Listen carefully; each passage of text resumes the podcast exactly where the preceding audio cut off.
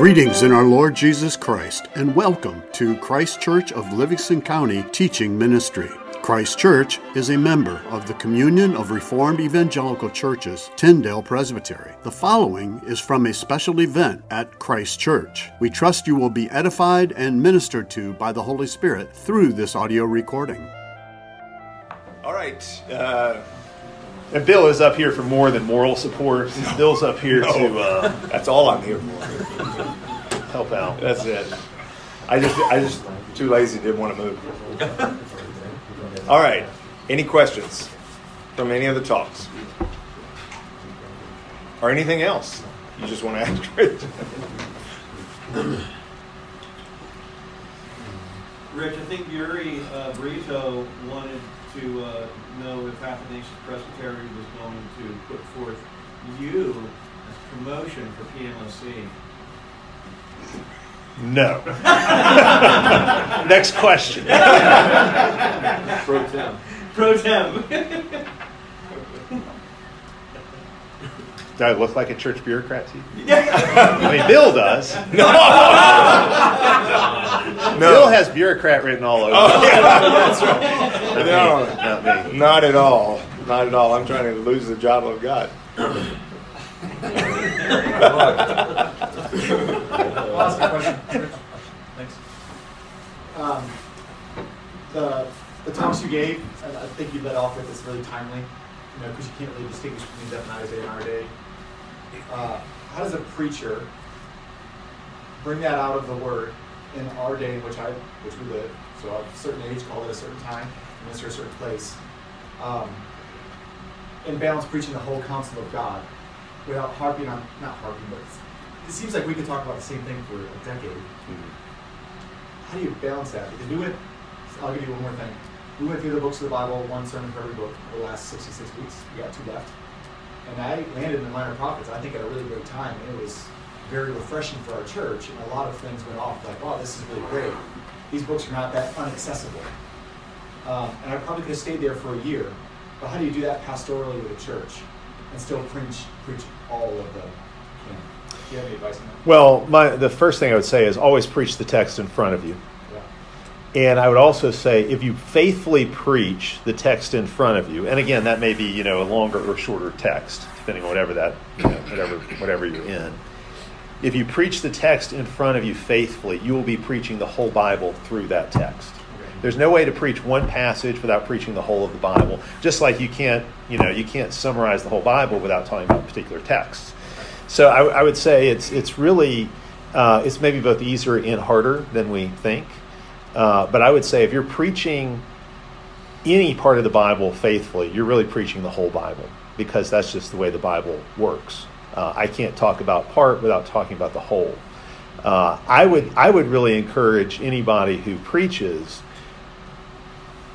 Obviously, you, you know you have to suit your sermon to what the occasion is, and so sometimes you might say you know many things which are not specifically anchored to that text. But I would anchor your sermon to the text as much as possible. The Bible is the means of grace. The Bible is God's word to us, and we want.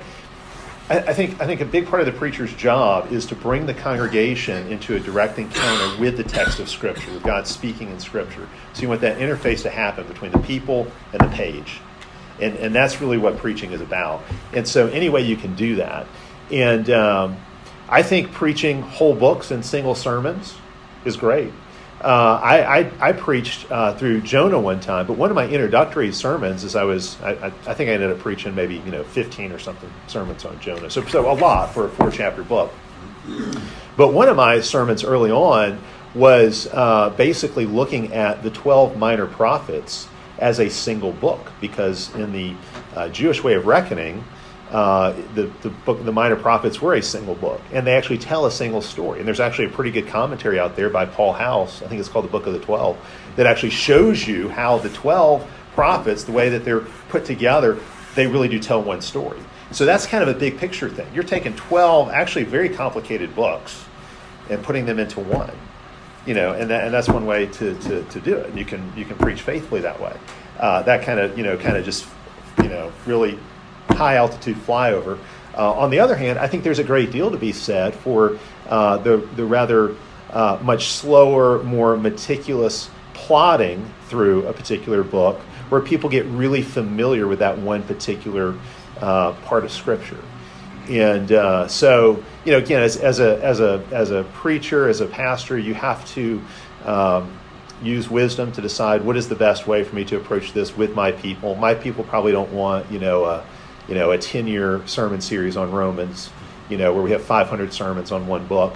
Uh, but on the other hand, if I just do all of Romans in one sermon, or even say five sermons or eight sermons, that may not be enough. They may not really get a feel for the actual flavor of the book, and there are a lot of things that are going to be missed. So I think as a pastor, you just have to decide what's what's the appropriate level of depth. And I would say that any faithful preacher, over the course of his um, shepherding of his congregation from the pulpit, is going to need to do some big picture stuff and some more finely detailed things, uh, which is which is true of kind of any uh, I'd say, educational or discipleship type endeavor to give the big picture and the details and to some degree move back and forth between them. But so that, that's what I would recommend. I mean, that's not really a formula, but that's the way I would look at it.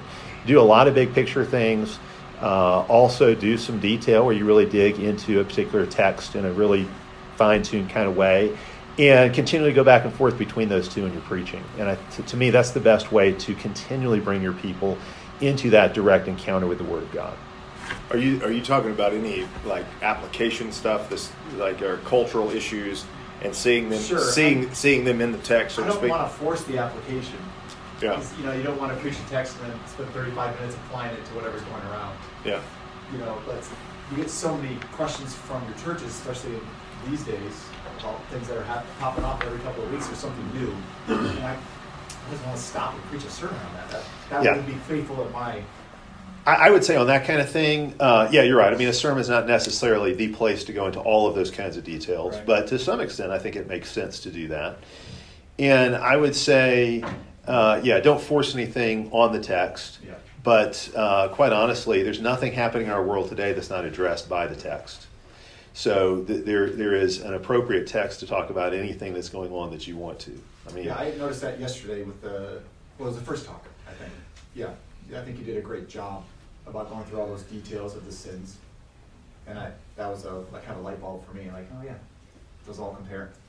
Yeah, yeah, yeah. So, yeah. So, I mean, and, and a lot of it's a matter of looking for analogies between you know their world and ours. But you know, if we really believe there's nothing new under the sun, uh, the Bible doesn't have to say something about social media or smartphones for us to make application to those.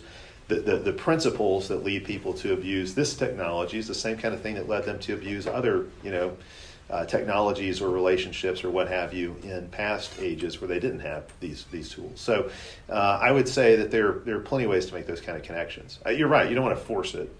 Um, but uh, I think I think you can also find you know plenty of that, pl- plenty to apply in the text itself.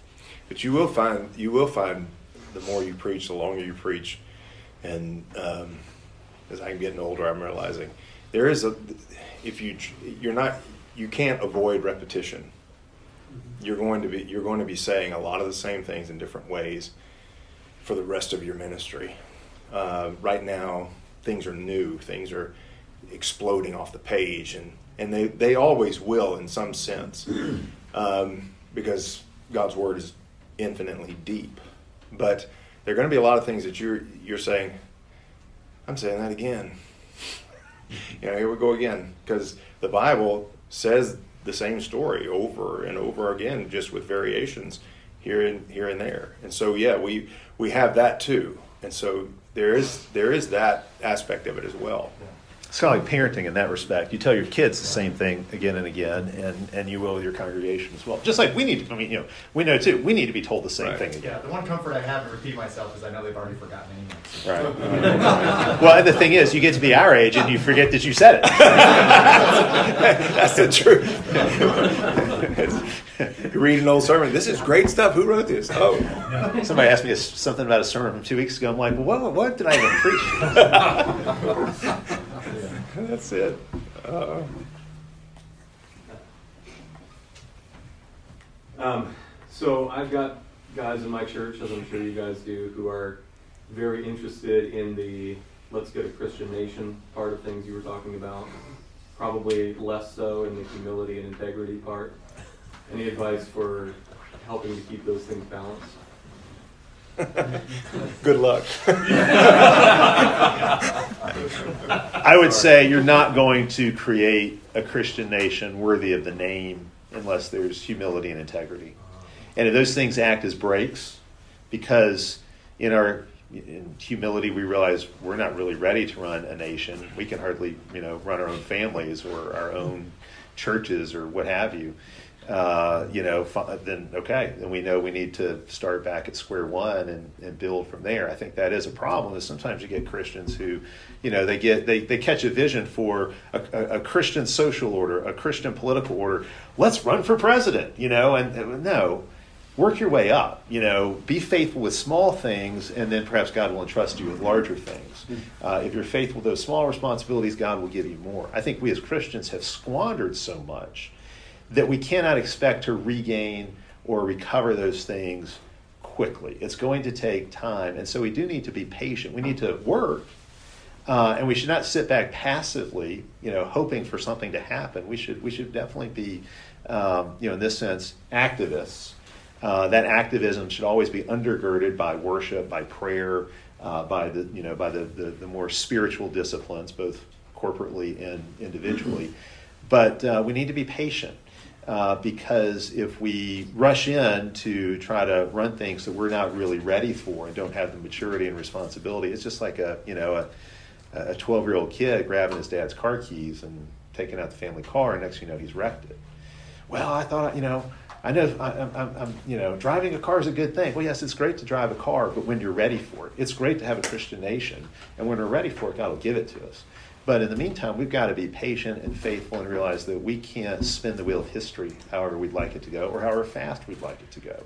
Uh, who knows what God has in store for us in uh, you know the coming uh, years, decades, centuries, uh, because we have the promises of God. We can afford to be patient. We know that time, we know that history is on our side, so we don't have to rush anything. Uh, the, the, the Christian church labored. Um, under great persecution and labored very patiently for a long time before we got the first Christendom, before Constantine finally converted. Uh, and I imagine with the next Christendom, it'll be the same way.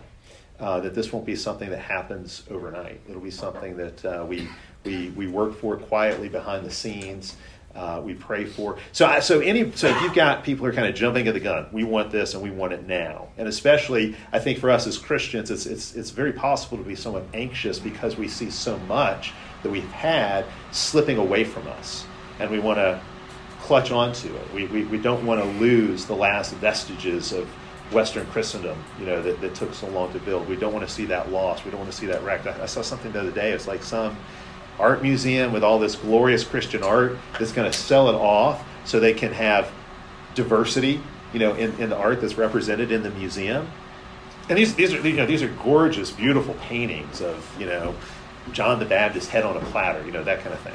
Uh, you know, just great Christian art, and, uh, and they want to sell it off to make room for who knows what kind of garbage.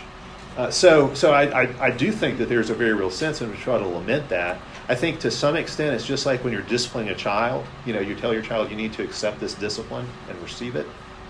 In a way, you might say we have to accept our discipline. Uh, if we get it good and hard, we probably deserve it.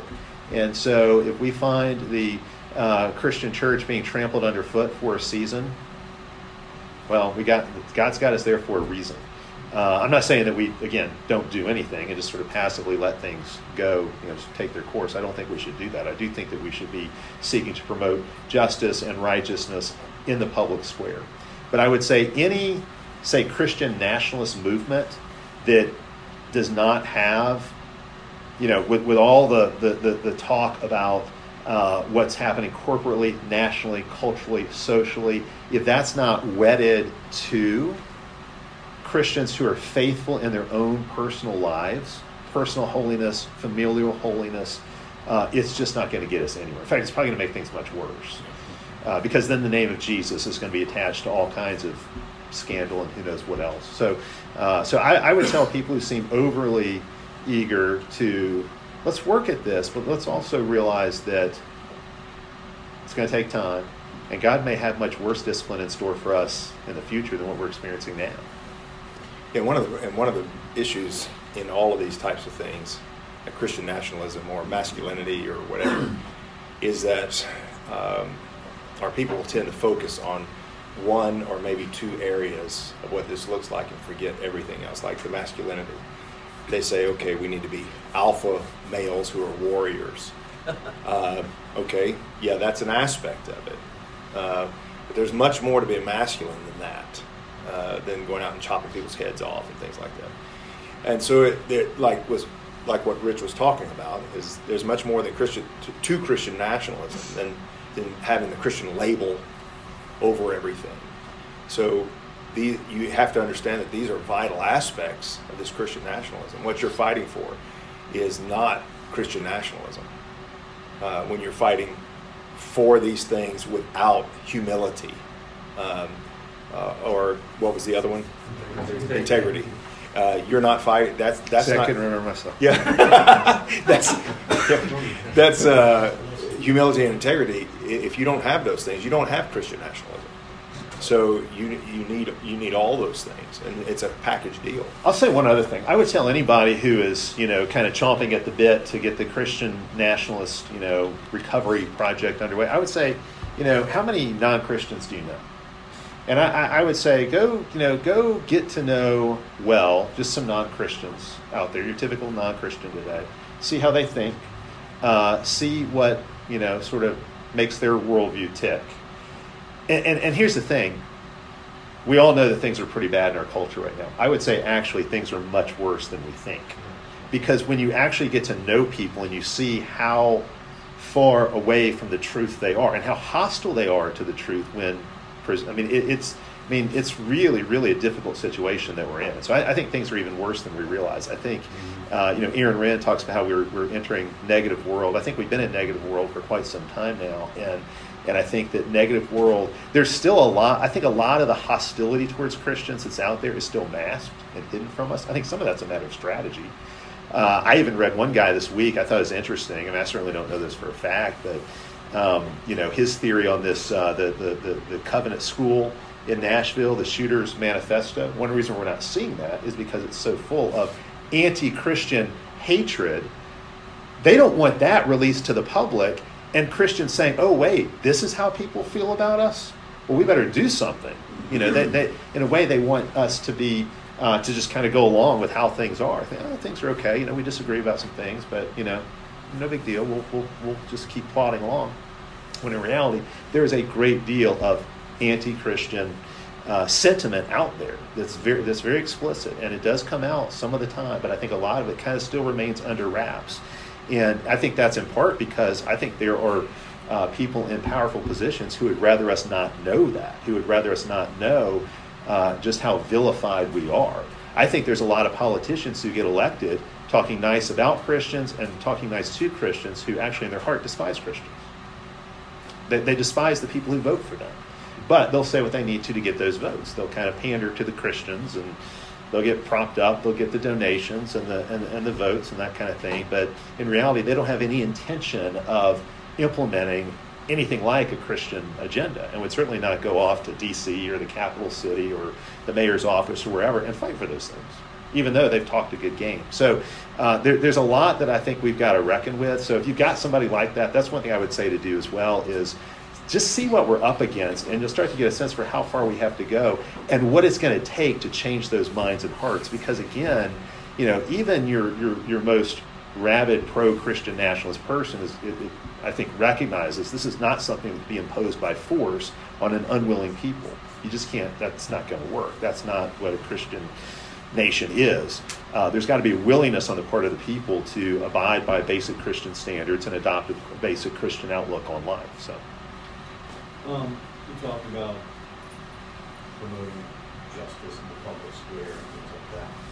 Uh, I have a situation in my church where, um, uh, in our community, you know, the transgender thing, the, the, the, the library housing these, you know, disgusting books, and uh, we had a transgender issue at, at the public pool where a female you know, walked around with her top off and said, no, I'm a biological male sort of thing. And it sparked a lot of stuff in our community. And uh, one of the guys from church then helped create a group called Protect My Innocence. And so it's like a, it's kind of like a quasi-political sort of group uh, that you know trying to bring light to the transgender issue and whatnot. Our church is located, you know, right next to the pub, to, to the baseball fields, and they asked us if we would put one of the signs on our church property, and so as people are going into the baseball fields, they see this "Protect My Innocence" sign. And I said no. I, Session said no. We're not going to put any. We're not put any signs on the church property.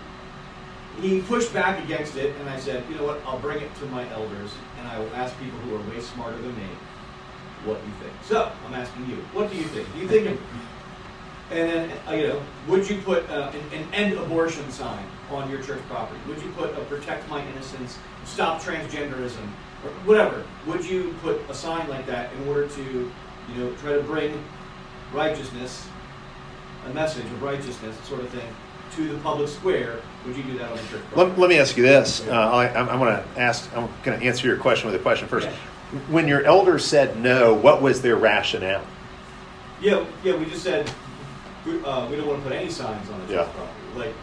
Like, like if, if we do put a, well, if we do put a, a sign on the church property, it'll be like maybe like hey like believe in Jesus or something like Yeah. like I, I just we weren't comfortable with the idea I, I, of, of even how to think through it. I think so that's why we kind of just said no at, at, at that time. Yeah, I, I probably want to know more about any particular group Sure. uh, that wants to have their sign put in a, you know, in a, uh, you know, say on church property. Uh, just because obviously you always run the risk of what else is there, you know, that could be associated with this group that I'm not, you know, not Sure. aware of. So, so, so there's always that danger, and I think that's one thing you'd have to be very cautious of. And so, in that sense, I'd say your elders made the safe decision, uh, you know, by saying no. But I would, I would say that I'm not necessarily opposed to the church to some degree getting mixed in with partisan politics because to me it seems inescapable. I think there's a desire, and I'm not saying at all this is what your elders did. So I mean, I don't, I don't, I wouldn't criticize their decision at all. My guess is that my elders would do the same thing.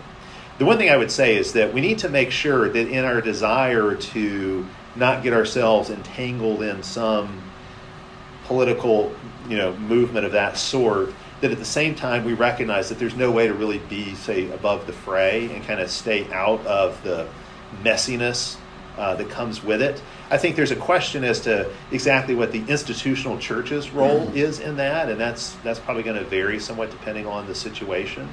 Um, but uh, I think it's inevitable that you know in the so-called culture wars of the day, the church is going to take a side. Everybody is going to know or need to know what side what that looks like. I mean, the church ought to be the the institution that's basically saying this is where the battle lines fall. And I think in our day, and this is very different than how things were even when I was a kid growing up. I think in our day, more and more. Um, well, let me put it this way: um, to say that the Democrats at this point are um, deluded by demons um, is not to say that Republicans are automatically righteous, because they're not. But it is, I think, to acknowledge the reality that the spiritual war and the culture war are getting harder and harder to distinguish. And I think that's something that we ha- really have to. I mean, the culture war at this point is kind of a, a proxy war for the spiritual war. Like I can tell where you are. Like in 1980, you know, you could have been a Democrat or a Republican, and I wouldn't have necessarily known the rest of your theology just from that. But now I pretty much do. Like if, if you're voting Democrat, you know, nine times out of ten, I can tell a whole lot about the rest of your worldview just by that. And I mean, I realize there are confused Christians out there. There are, there, there, there are Christians who vote Democrat, and I think they do so because they're very confused or poorly informed or ignorant or what have you. But for people who are self aware, that's just not an option.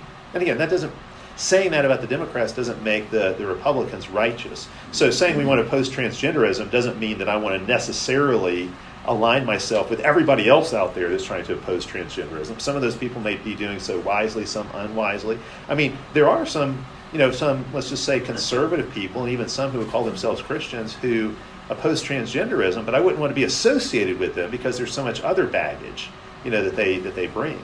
Uh, and and they you know and they may be you know they may be say lacking in the humility and integrity department. So even though I agree with them on this particular issue, it's not going to do any good to align with them. So so I mean I think all those things are complicated. but I do think that um, I don't have any problem with the church in principle, choosing to support certain causes like that because I think it's just inevitable the way things are shaping up.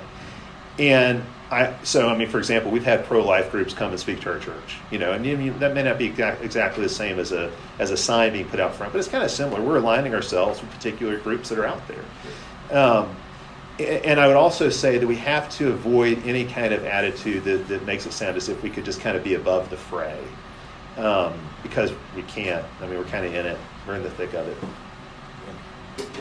I agree. I mean, I don't know if that really answers your question. no, no, it's good. Thank you. Yeah, inter- uh, I'm sorry. Internally, it also makes it an, another issue, um, and everything Rich said, I, I, I, agree with. Internally, it gives you. Uh, they put up their sign. Why can't I put up mine? Progressive churches put up the you know, the rainbow flag and the BLM banner and that kind yeah. of thing. And I'm not saying we match banner for banner because that's not that's not going to get us anywhere. And that's not the real way that we fight this battle. but I would not say that it's I would not say it's wrong in every single case. Right. It's really a judgment issue. It's it's a wisdom issue in a particular case. Uh, the story of the twelve book you recommended. What was the author on that one more time? Uh, Paul House, and I think it's, yeah House. Is, I think it's just called the Book of the Twelve and he does a, he does a very good job of showing how the twelve actually do uh, give a coherent narrative. The way they, they unity of the twelve. Oh, the unity of the twelve. Yeah, yeah okay, that's it's it. on Amazon hardcover, twelve hundred bucks. oh, it's, it's, I'll sell mine to you for eleven ninety nine. it's out of print. I've got a I've got a Xerox copy of it. I'll ask another one if you got time. Yeah, we we uh, we still have thirty minutes. If uh, this could be for both of you, it'd be kind of fun. If you could live at any time during biblical history, you cannot choose the ministry of Jesus. would where, when would you choose to like walk with those prophets, those kings, just kind of in some of those things that you like about Bible? Pick yourself up, put yourself at one point in biblical history.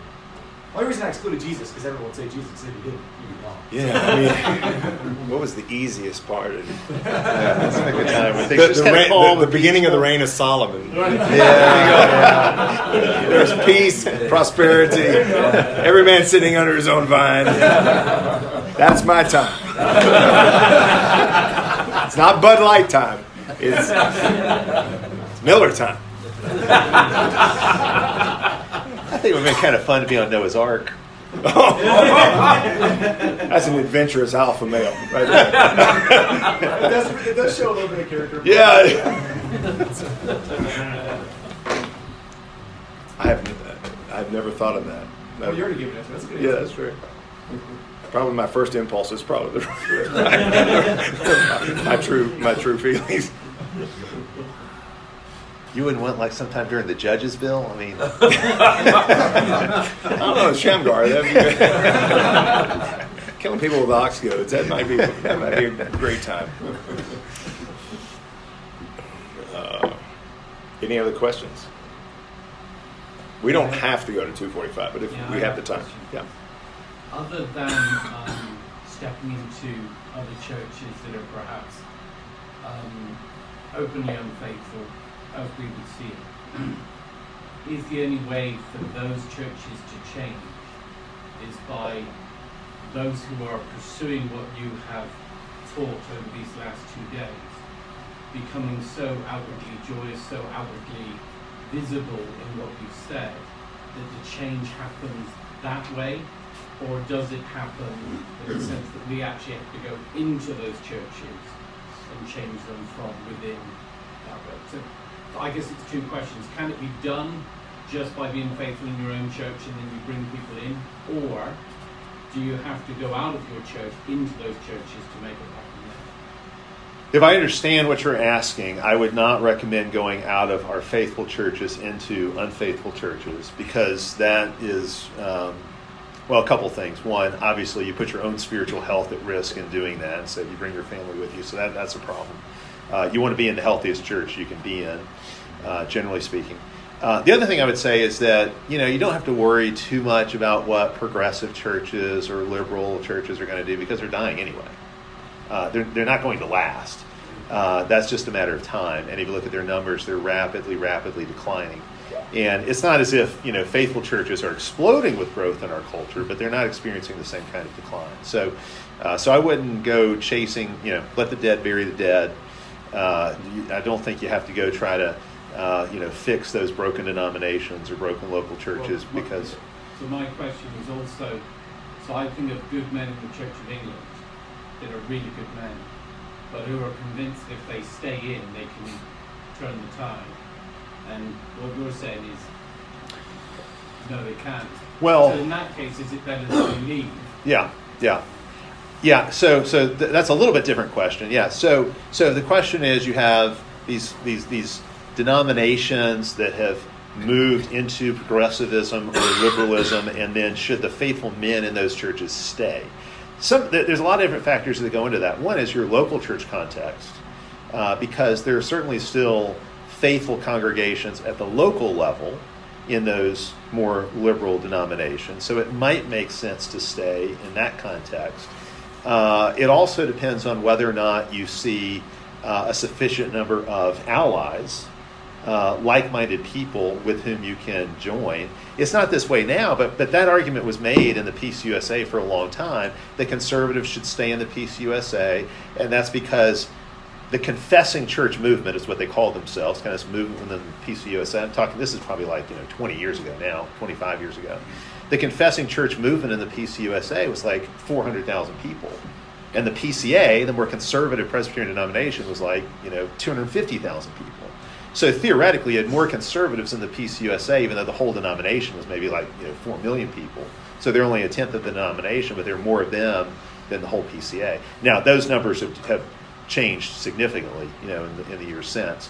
And I think you could say the people who stayed were not able to make a difference, and they may have done damage to themselves and to their families in the meantime because it's it's, it's hard to avoid that. So so I would say, and and also you're sort of bound up then supporting all kinds of causes uh, with your denominational dollars that you don't believe in and would oppose. I mean that that's one thing that eventually uh, caused a lot of people in the PCUSA to leave is because all of the denomination's money was flowing towards these more liberal progressive causes and the conservatives didn't want to support that. So eventually they, they, they you know they pretty much all left. Now there's some left a handful left but nothing like what you had say 25 years ago.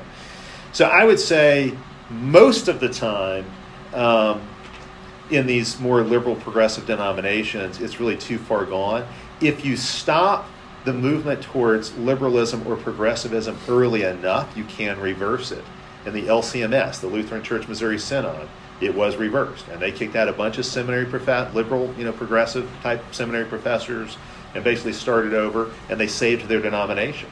Uh, the SBC did it once. It doesn't look like they're, they're going to do it this time, but they did it once. They saved their denomination from liberalism and feminism once before. Maybe they can do it again. I hope they can, but uh, you know, it, it's it's looking less likely every day. So it's kind of a Luke 14 thing. You got to count the cost. Are we prepared for this battle? Can we win this battle? Is this the most effective place for us to serve? Uh, would we get more done somewhere else? I do think institutions matter, and I think conservatives sometimes do make the mistake of walking away from institutions too soon when they ought to stay and fight and try to preserve those institutions. But there's also a point in time where that becomes counterproductive. Because you can ask this question not just about say progressive denominations, but progressive Christian schools, colleges, universities. Uh, there are all kinds of institutions that have been infected with liberalism or progressivism, and what do we do about that? I don't think we should just let go of everything, but I think we should also fight battles that we have a better chance of winning. And I think if we don't, then you have to ask, well, I could fight this battle. I'm probably going to lose it. And could I have been, would I have been better off building something else or contributing to something else, uh, you know, for the long haul? So, it, it, you know, you probably have to gauge that on a case by case basis. I would not give one rule to every single conservative, faithful person who finds himself in the Church of England or something like that. Um, but, uh, you know, in, in general, I would say that's what you got to look at is, is this too far gone to really be saved? I mean, you can, you know, if your house is burning down, you can try to save some stuff while it's on fire. But unless the firefighters get there and put the fire out, at some point you need to leave it or you're going to get burned up with it. And that's how, that's kind of position I think they're in. Yeah, Aaron Renn, Aaron Renn talked about that um, some time ago about uh, institutions and about conservatives being too quick to leave and just abandoning and starting starting over again and again and again. And that's what we keep doing because liberals really can't build anything. They they only leech. Uh, conservatives build, and liberals come in and leech all the life out of it because um, they can't build anything on their principles. And um, so there is that that aspect of we've got to stay and fight sometimes, but Yeah. um, But fight early. That's one thing I would say is you need to fight the battle early. Uh, too often conservatives wait way too long to start fighting, Right. And then it's very difficult. It's like you want to catch the cancer in stage one, not stage four. right, yeah. And the Church of England, I don't know where the, what stage cancer it's in. Four and a half. Yeah, four and a half, maybe. But I do like what they just did at GAFCON, from what I understand it. They basically said, we're not leaving the Church of England. The Church of England has left Orthodoxy. And so, you know, see you later. We're claiming the true mantle to this heritage. Uh, that's a great way to do it. I mean, basically saying, you know, you liberals are the ones who changed, not us. So, you know, don't let the door hit you on your way out.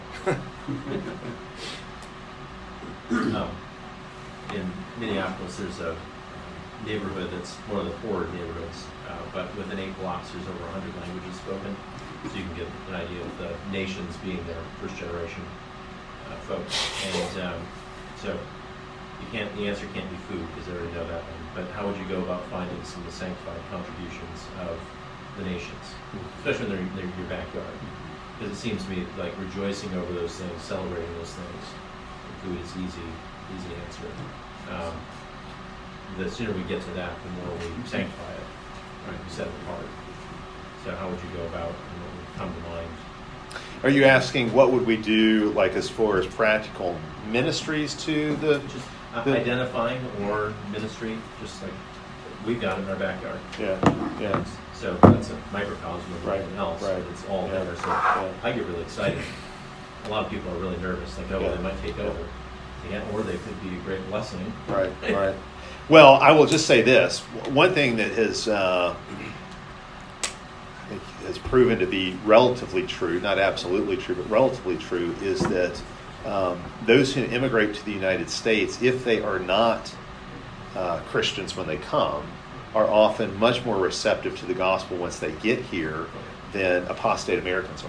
Yeah. And so I would, I would, I would be looking to see could this possibly be a fertile mission field? Oh, yeah. Um, I remember, uh, well, several have talked about this. That you know, there, there, there's a very real sense in which, in a lot of our cities, which you know would be like the Twin Cities, uh, you know, God has basically brought the mission field to us. Which doesn't mean we shouldn't also go to those places uh, and send missionaries there, but but there's a very real sense in which they've come to us. Uh, I know there's been a lot of success. You know, different ministries have a lot of success with uh, international students at universities because they come here to get an education and because we do still have the best universities in the world, believe it or not. And a lot of times, these people who come from other uh, countries that are much more repressive are very happy to hear about America's Christian story, America's Christian heritage. And, and this, this is why our nation's more prosperous. It's not really because we're superior to, to, to you in any kind of way, but it's because our faith, our religion, has supported this kind of uh, civilizational development and this kind of prosperity. You know, it's, it's, it's, a, it's a matter of faith and worldview and all that. So, uh, so I, I, I would just look to see is this a fertile mission field where we could perhaps see some converts, and then these would be people who might take the gospel back to their native land uh, or spread it further among uh, other immigrants and refugees who have come here. Uh, I, w- I would look at it in, in that light and see if that's not a, a way forward. And I, again, I think this vision that we have in Scripture, in Zephaniah and Isaiah 60, and so many passages in the Scripture, we, it was in the hymn we sang, that every nation is going to bring its peculiar treasures into the kingdom. Every people group will have a, a, a unique contribution to make, not just praising God in its own language, the uniqueness of that, but also peculiar gifts that will be brought in and will contribute uh, to God's kingdom and, and uh, be somehow woven into the final, you know, the tapestry of the final new creation. So uh, that's a vision that I think really ought to spur us on in that kind of work. Yeah, that's good.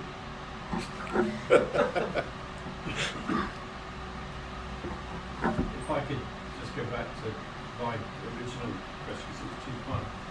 how then do you see the the faithful churches influencing unfaithful churches and unfaithful Christians? If that church then sells up, and then you've got some Christians that've got nowhere to go, and then they start coming into your church, for instance, how does that faithfulness teach them? Because it's going to be a long road for them, right? Or else they would have been with you years ago. Right, right. So how, how do you see that playing out? Yeah. Well, yeah, that's a good question. Uh, and again, I, there's a lot of different ways it could go. Uh, one thing I would say is that when you have a church that is moving away from orthodoxy, those who are orthodox within that church, at some point they have to recognize that and recognize that this is no longer a tenable place for them to be. And so then when they go looking for a church, where are they going to land? We've had people come to our church from mainline churches, mainline denominations that were very progressive. Um, I mean, we've had people come to our church from the PCA and say, you know, the PCA churches were too woke for us at this point, you know, and, and they're not even nearly as far gone as, of course, a lot of your more mainline liberal churches. But we've we've seen that happen, and probably a lot of you have, uh, and and and you know, that's that's a that's a good thing. I mean, I'm, I'm, I'm happy for them to come to my church from these churches that I basically view like the, they're kind of like the Titanic. They've hit the iceberg. They're going under. Yes, they were once glorious. They may have the best buildings. You know, they've, they've still got a lot of sort of capital built up from, you know, previous generations. And so they've got a lot of wealth and that kind of thing. But, but they're spiritually bankrupt. And so uh, I do think when people leave, uh, and go to a healthy church, obviously that's good for them. And so we, we would welcome those people with open arms. I mean, going back to what, you know, Bill cited Aaron Renn, I think that's right. Sometimes conservatives have given up uh, too early on institutions when they should have stayed and fight. But in most of those cases, they should have started fighting long before they did. So again, a lot of it comes down to is this a winnable battle or is it basically over? You know, that, that's a decision somebody has to make. But what I would hope is that, you know, for the people you're talking about, faithful people in unfaithful churches, that when they go looking for a church, when they realize they have to leave, that churches like ours are attractive to them because they see a very vibrant orthodoxy. They, they, they see those things we talked about the, the Catholicity of spirit, uh, the humility, the integrity, the, the festivity, that they're drawn to those kinds of things. Um, and so we become a, you know, a, a, a great you know, destination for them where they can continue growing. Does that, does that help? Yeah, very, yeah. No, yeah, makes a lot of sense. I'm going to jump back to John's question about, you know, the, the young, zealous people that are looking to build the grand vision right now. Um, got a few of those too, and one thing they sometimes say is, we've got to fight fire with fire. We've got to punch back against the leftist agenda. You know, they're, they're, they're influenced, I think, by our conservative media, you know, Daily Wire types, and even looking at the Canon Press, you know, they're punching back. But what, what is the proper role for that tactic? Because I, I was struck by the contrast between that and humility, integrity, festivity. That, that's quite different things. But is that is that part of what Bill was saying, that there's a bigger context here, there's more than just one thing to do? Or what's the proper role for fighting fire with fire? Well, you know, one thing I would say is that uh, if you fight fire with fire right now, you're probably going to lose. uh, because uh, they seem to have more fire. Uh, and, and by that I just mean, you know, Christians are, um, we've been outmaneuvered and outstrategized, and frankly now we're significantly outnumbered. So we're not going to just, you know, um, you know, easily regain what has been lost. Uh, so I, I, would ask whether or not that's really a strategy that wins. But I, I would say this: I, I, think you're right. I think you have kind of this this conservative and largely Christian uh, segment of the culture, and the way that they fight the so-called culture war is through a lot of, you know, let's just say really sort of harsh rhetoric or mockery and that kind of thing. And I would say there's a place for that. There is there is a place for those things. You see that in the Bible. Uh, you know, I'm sure you know the winsome police would not have liked what Elijah did with the prophets of Baal, uh, but it was the right thing to do. You know, um, some of these things are deserving of mockery, and sometimes mockery can open people's eyes. You know, um, now I think when when we engage in mockery, we need to be careful. You know, Elijah mocked the false gods. um, I, I, think we'd want to be careful, like when you talk about transgenderism, that it's clear that you're when you we, we have to distinguish transgenderism as a political movement, which we strongly oppose, from those who experience gender dysphoria, who may overlap in the sense that some of them are political activists, but they're also people who uh, we need to be compassionate towards because if we really do want to help them uh, overcome their gender dysphoria and repent of whatever sins are, are, are behind that, and then also deal with whatever, uh, say, shame is a, is a part of that.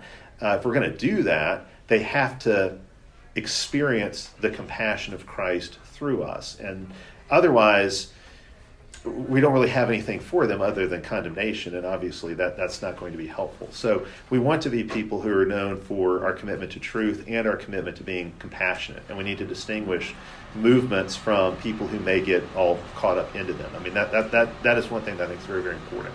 But I, I would go back and say the same kind of thing. I would say, go get to know some non Christians, go persuade one of them, and see what it took to get you there. And is it the you know, the Matt Walsh type mockery that they found persuasive, or was it something else? And I'm not saying that the Matt Walsh type mockery is never persuasive. Uh, I think it's probably going to be less commonly effective in our day than just kind of patient, more uh, low key argumentation that we might make. Um, but that, I mean, that, that's what we have to do is persuade people. So what persuades? I think a lot of the kind of rhetoric that you see, the you know, fighting fire with fire kind of rhetoric, is great at whipping up people who already agree with you. It, it's kind of like cheerleaders. What do cheerleaders do? Cheerleaders don't do anything to actually win the game, but they get the fans who are already on their side fired up about the game. And I think a lot of what you see in, say, conservative media does that. It gets people who are already on this team fired up about what they're doing. And that, that has its place. You know, we, we, we, we we need that to, to a degree. But I don't think that's what's going to win this war or change things for us significantly. That's why I would say, you know, yeah, you're right. You don't see that in Zephaniah's strategy. Uh, you know, Zephaniah gives us something, and obviously Zephaniah is not the only passage in Scripture that speaks to this. But uh, I, I would just say that can have its value, but it's going to be limited, and it's certainly, I think, in our situation, our context, not going to be the thing that is most persuasive. So again, if you actually sit down with your typical, uh, you know, progressive American in 2023 and have a conversation with them, what actually works to change their mind? And again, I think when you realize how hard it is to change people's minds, how how quickly and completely people have sold themselves out to this, you know, utterly false ideology that is easy to make fun of because it's so obviously false and out of touch with reality. Still, when you find how difficult it is to persuade some of those people you start to think, okay, well, what does it actually take? And again, uh, if you take that approach, you're not going to sell as many books, you won't have as high ratings, it's not going to garner the same attention. But that's what we have to do is find what is persuasive. Because, again, I'm not saying that getting our own side riled up doesn't serve some good purpose, but ultimately that's not what's going to change the, the hearts, the minds, the lives of people around us. So I would say, and this is, you know, I said a minute ago, the culture war is not really separable from the spiritual war at this point. That's true. But I would also say the culture war, therefore, is not really separable from evangelism. And so, so that doesn't mean, mean we need to tack the like a gospel invitation onto everything we do. Like every time we make an argument, say for pro-life or anti-transgender or something like that, that we have to tack on the gospel to that. But what I'm saying is, I don't think you're really going to change people's minds unless they actually repent in, in, in many, many cases. Um, there's kind of this little sliver of people out there. Kind of, it's kind of the Jordan Peterson sliver. We've got people who are still in touch with certain aspects of reality, even though they're not Christian. Uh, and, and, and, and so there is that. But for the most part now, if you're not a Christian, you've lost all touch with reality. And of course, if you are a Christian, you're in touch with reality. Well, how do we get those people back in touch with reality? I don't see how they get back in touch with reality without getting back in touch with God. And in a way, that makes evangelism foundational to what we're doing in the culture war. People want to ask, okay, how do we how do we recapture the West? How do we you know how do we save Western civilization? How do we uh, you know I, I hate to use this kind of rhetoric, but take back our country, that kind of thing. it's imp- you will not do so strictly through political means or culture warrior means. It's going to take evangelism, and we all know how hard evangelism is. I mean, how many conversions from unbelief have all of us in all of our churches put together seen, say, in the last year? I mean, how many? How many conversions from people, say, out of a truly non Christian, progressive worldview and lifestyle? How many of those conversions are we seeing? And if we're not seeing that many, then we got to recognize okay, we really have our work cut out for us. There's another aspect to that, too, that I don't think is appreciated as much, and that is um, people see like Elijah, and they see him literally fighting fire with fire, or non-fire with fire, um, and uh, they see his they see his rhetoric, they see his mockery, they see John the Baptist and addressing Herod. Um, but you don't hear much about Obadiah, the prophet who's hiding prophets, who's in the court of Ahab, who uh, who's doing the work of the Lord, not in the same way as Elijah. Elijah ends up and he's they're killing all the prophets uh, of Baal. Um, Obadiah, he's he's saving all he's saving all these people. You've got you've got Daniel, you've got Shadrach, Meshach, and Abednego, who, when they faced it, they uh, they stood and they stood. But you have to ask, how did they get to that position in the first place? Because they were high up in the government in in Babylon, um, and they did they didn't do that by, you know, just blasting Nebuchadnezzar every chance they got. They worked their they worked their way up, and I, I mean, maybe that falls into the winsome. I, I, doubt it because they never compromised anything, but they did. But they quietly worked their way up, and there is a place. You know, Doug Wilson is very good at marching onto a campus, taking fire, debating, and a lot of those times, those those kinds of debates, like Greg Bahnsen when he debated Stein. He wasn't trying to convert Stein. Stein probably wasn't going to be converted. It was the guys outside on the on the outer uh, who were listening, possibly. And then the Obadiahs come along and say, "Hey, what do you think about it? I don't like that guy. Well, let's talk about let's talk about all these other things." So, but a lot of people see Doug or somebody like him and they think everybody ought to be just like that. And it's like, no, you ought not. Uh, maybe there are some people who should be. Maybe there are more people who should be. But maybe we need less of that, more of another. Maybe that's just Doug's niche in the kingdom, um, or Elijah. Uh, you know, but there's there's always there's always those differences, and that's how the body of Christ works together. Again, the problem is we get focused on one method or something like that, and we think this is the way, this is how we do it. And fighting fire with fire, Matt Walsh serves a purpose, um, uh, but that is not the way to do it. I wanted a quick follow up. You mentioned Jordan Peterson twice now. You know, is, is he a co-belligerent with us, or is he dangerous? People have been. I've heard both sides of that. Yeah, well, and I would, yeah, I, I would say both. Okay. I mean, you know, to, to he, he, he, seems to be getting a secular version of Zephaniah. Yeah. It's like if you want to fix the world, yeah. go clean your room. Right, right. a lot of yeah. integrity things that he's pushing for that I think really speak to young men. Yeah. But but he also stops far short of the actual goal.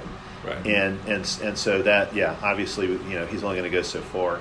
So I think he's helpful. You know, he's one helpful voice. I mean, we ought to, you know, insofar as he is an ally on certain issues, we should just appreciate that. Uh, I would love to see him become a believer and and go that direction. But um, so long as he's not a believer, there's, you know, he, he is, however useful he might be, it's still a very limited usefulness.